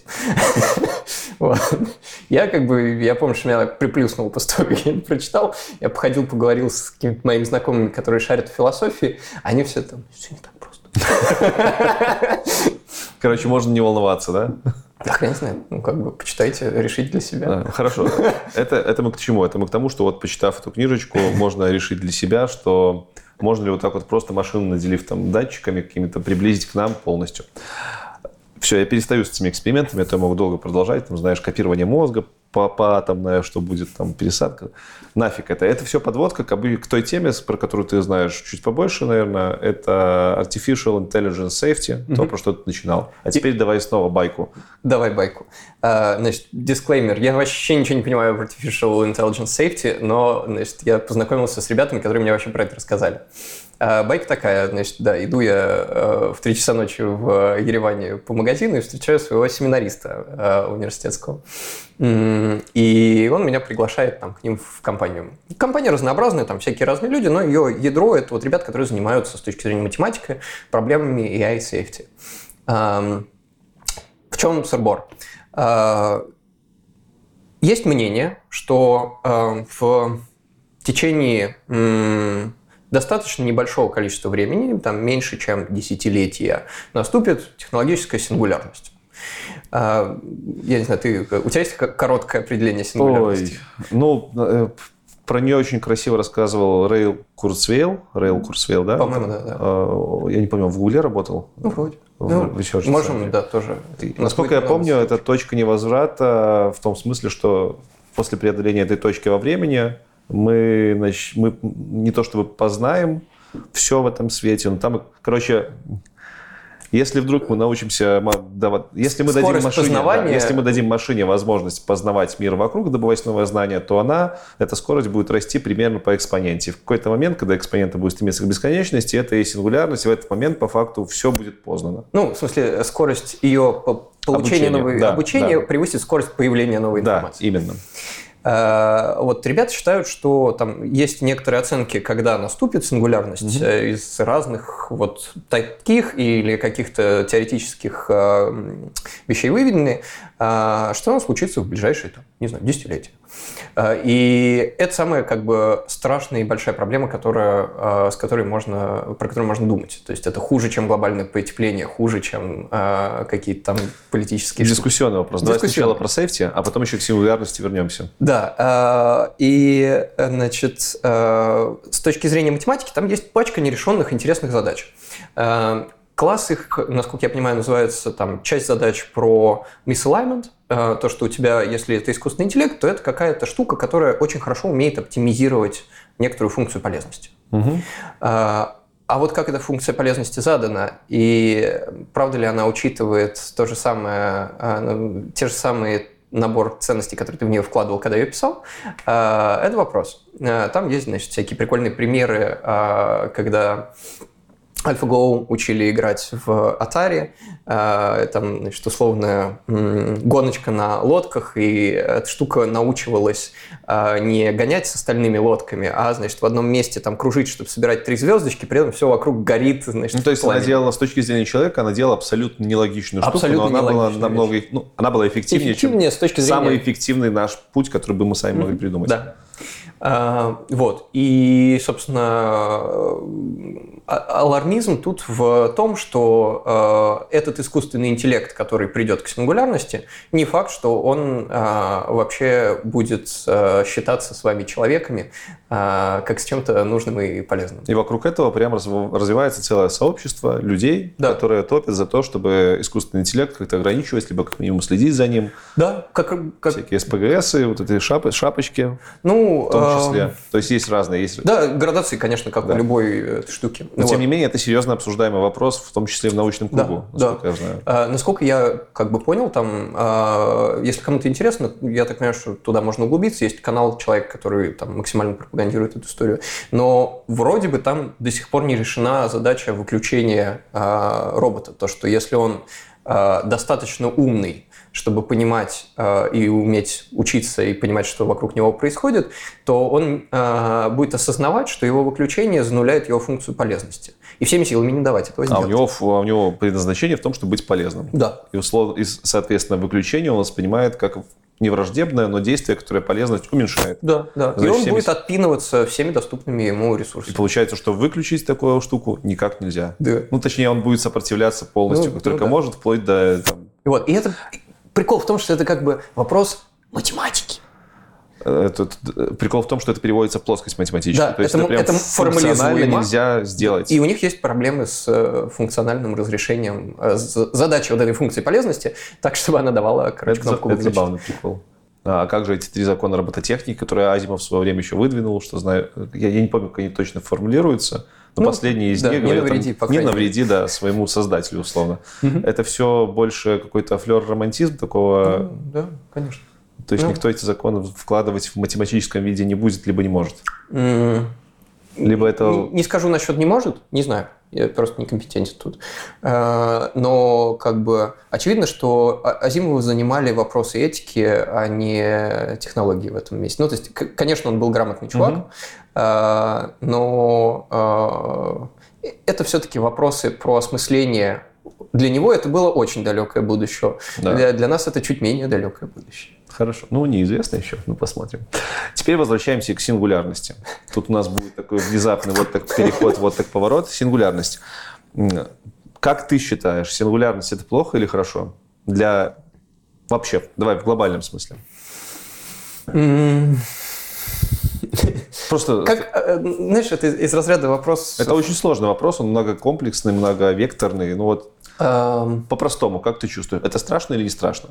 Вдруг, вдруг будет как в фильме, там помнишь, где Скарлетт Йоханссон играла искусственный интеллект? Не смотрел? Она там достигла сингулярности, а, да, да, да, и в конце она просто уничтожилась Всех и там. флешку нам дала. Типа, вот вам флешка, там то, что вы можете из этого узнать, остальное вам не надо. Мне было бы интересно это посмотреть. Давай так. ну, то есть, есть я не знаю, насколько спекулятивно говорить, что это на нашем с тобой веку случится, а, но, по крайней мере, мы будем видеть, как оно туда чапает уверенными шагами. Для многих будет звучать даже спекулятивно то, что мы про это говорим. Да, конечно. И не только потому, что это кажется супер фантастика. Нет, не фантастика, про это говорят уже. А, но тут много разных, опять-таки, плоскостей. Для кого-то... Я знаю много людей, которые считают, что это очень оптимистично. Типа, Сингулярность, что? Для сингулярности Я... нужно создать искусственный интеллект, а при наших условиях, в которых мы сейчас живем, ну какой искусственный интеллект? У нас Россия нападает на Украину, угу. мы друг друга убиваем нещадно, там куча разных войн, и не можем объединиться, чтобы, я не знаю, запустить там ракету на Марс. Какой искусственный интеллект? О чем речь? Эм, да, и так говорили про многие технологии, которые до этого не существовали. А там аккуратненько пилили термоядерную бомбу. Ну, есть все-таки вещи, которые... Э, э, есть интересное достаточно исследование про э, скорость эм, создания информации. Там mm-hmm. есть ребята, которые занимаются оценками э, количества информации в мире. Это прикольный как бы research. И ну там действительно все как бы экспоненциально растет, как что вам про это рассказывать. А, но значит, один из этих ребят вводил метрику э, про длину насколько нужно э, перенестись путешественнику во времени а, из прошлого в будущее, чтобы у него разорвало мозг от того, что поменялось все. Угу. А, и, значит, если раньше там в глубокой древности это можно было там десятками тысяч лет э, скакать и как камни как и палки, да. так и камни и палки, то там в средневековье это уже сотни лет, э, в 20 веке это уже там, значит, такие под сотню лет, там, значит, близкие к этому вещи. А в наше время оно так тоже экспоненциально сокращается. Так что вот если нас с тобой бахнуть сейчас на 50 лет вперед, то у нас разорвет. В общем, я пока как бы из таких, знаешь, житейских соображений, а, вот придя к этим ребятам на тусовку, я так, а, знаешь, чувствовал, что это м-м, странные какие-то ребята, что-то я реалист, я не верю в то, что это когда-то скоро случится. Потом так, знаешь, вышел оттуда, подумал, сколько было каких-то вещей, когда я оказывался неправ, думая, что чего-то не случится. В конце хочется узнать, почему ты решил уехать в США, как это происходит. Ну, в общем, давай с самого начала, что было причиной, послужило причиной уезда в Америку? Э, ну, я еще никуда не уехал, я надеюсь, что у меня на, получится... На момент съемок ты еще не уехал, но, скорее всего, когда да. выпуск выйдет, ты уже будешь в процессе активном. А, ну, как бы, моя страна стала страной-террористом, она напала на Украину. А, к этому, к сожалению, как бы долгие годы все шло. А, но, в общем, я понял, что при всем моем, как бы, всегдашней моей позиции, что я хочу оставаться в России, делать классные стартапы, бизнес и что-то внутри моей страны, я чувствовал, что эм, знаешь, вот там, говоря с какими-то ребятами, которые эмигрируют, потому что пытаются найти там э, больше возможностей и какую-то лучшую жизнь, все время воспринимал эту историю про то, что, ну, типа, ты правда думаешь, что ты исчерпал свой потенциал тут? Ну, как бы он, он большой точно. А, а сейчас как бы в полном ощущении, что там ближайшие 10-20 лет, а, если не больше, а, в такой яме, что как бы айтишечку сдуло в марте, ну, в феврале, а, и сейчас как бы сдувает все остальное. Ну, из этого будет так долго выбираться. Я, я хочу приносить пользу миру, а, заниматься эльбрусами на деревянных технологиях – ну, как минимум, просто неинтересно, а как максимум, ну, сейчас это точно невозможно. Сейчас ты в процессе переезда в Америку, в США, но надо сказать, что ты уже давно уехал из России. Да, я выехал с семьей в марте, мы уехали в Ереван. А, ну, у нас там просто родственники. Это к тому, что у меня сейчас, э, у меня остаются знакомые в России, у меня есть знакомые, которые приезжают. Некоторые из них начали активно переезжать после мобилизации, когда уже петух в голову клюнул. Ты же уехал в марте, в самом начале, и тут важно, важно понять, э, как без отсутствия физических э, раздражителей, скажем так, это, это жестко прозвучит, mm-hmm. но тем не менее, ты в Москве, март, э, физически ты не ощущаешь, что идет война, ты только в информационной повестке, и как ты решаешься? Потому что до сих пор многие не могут решиться, мне кажется, это из-за того, что вот они не видят, там на них ракет не бросают. Um... Ракет не бросают, да, это действительно... Э, ну, почему мобилизация всех э, так дернула? Потому что оно стало чуть более реальным. Хотя я так понимаю, что многие уехавшие вот в этих автобусах все еще считают возможность умереть на войне менее вероятной, чем э, то, что его посадят в кутузку за то, что он в военкомат не придет. И как бы, ну, нет, я не пребывал в состоянии реальности э, вот этих перспектив.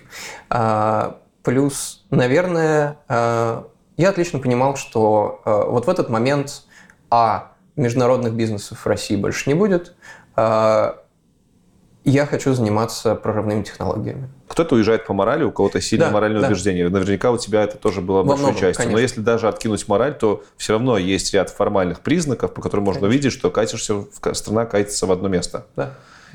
И для тебя это было очевидно. Достаточно для того, чтобы там бросить все и уехать с семьей. По прошествию сколько уже? 8 месяцев прошло. По прошествию 8 месяцев ты больше убедился в том, что это был правильный выбор? Либо либо наоборот у тебя откат есть? Да нет, нет, точно надо было делать. Точно? Я как бы... Эм, при том, что это тяжело шло все, и как бы и психологически, и еще как-то... Эм, все-таки то, что раньше уехали, во многом помогло э, осознать всю эту ситуацию, э, и в каком-то ритме пытаться дальше налаживать собственное mm-hmm. будущее.